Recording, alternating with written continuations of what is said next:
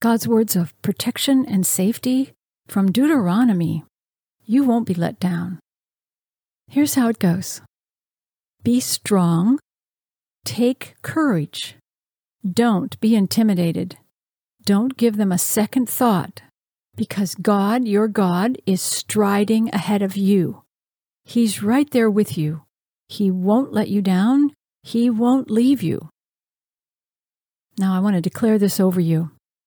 I declare you are strong. You are courageous.